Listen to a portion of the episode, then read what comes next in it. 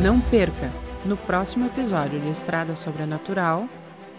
Essa história me foi contada na beira do porto, no cais, numa noite chuvosa. Eu tinha feito amizade durante o dia com várias pessoas ali. Ele tinha um sonho muito grande de navegar pelo mar, de sair, alugar um barco, sair navegando. E assim ele fez. Ele reservou um, um feriado e alugou um barco, pegou sua esposa, pegou seus dois filhos e saiu navegando ali pelo esse mar aberto, tão lindo que ele sempre foi fascinado por ele. O rapaz do porto deu uma olhada para mim, baixou a cabeça, ele perguntou: "Mas qual ilha, meu amigo?" Eu expliquei para ele mais ou menos pelo pouco que eu entendia do mar, uma ilha entre essa, entre aquela outra uma ilha que fica no meio, a norte.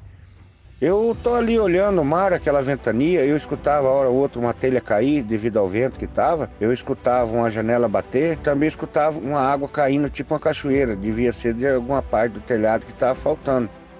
De repente, meu menino me puxa a camisa e me diz: "Pai, tem um menino magrinho ali, ó, naquele corredor tá me olhando". Estrada Sobrenatural para quem tem um fraco por histórias fortes.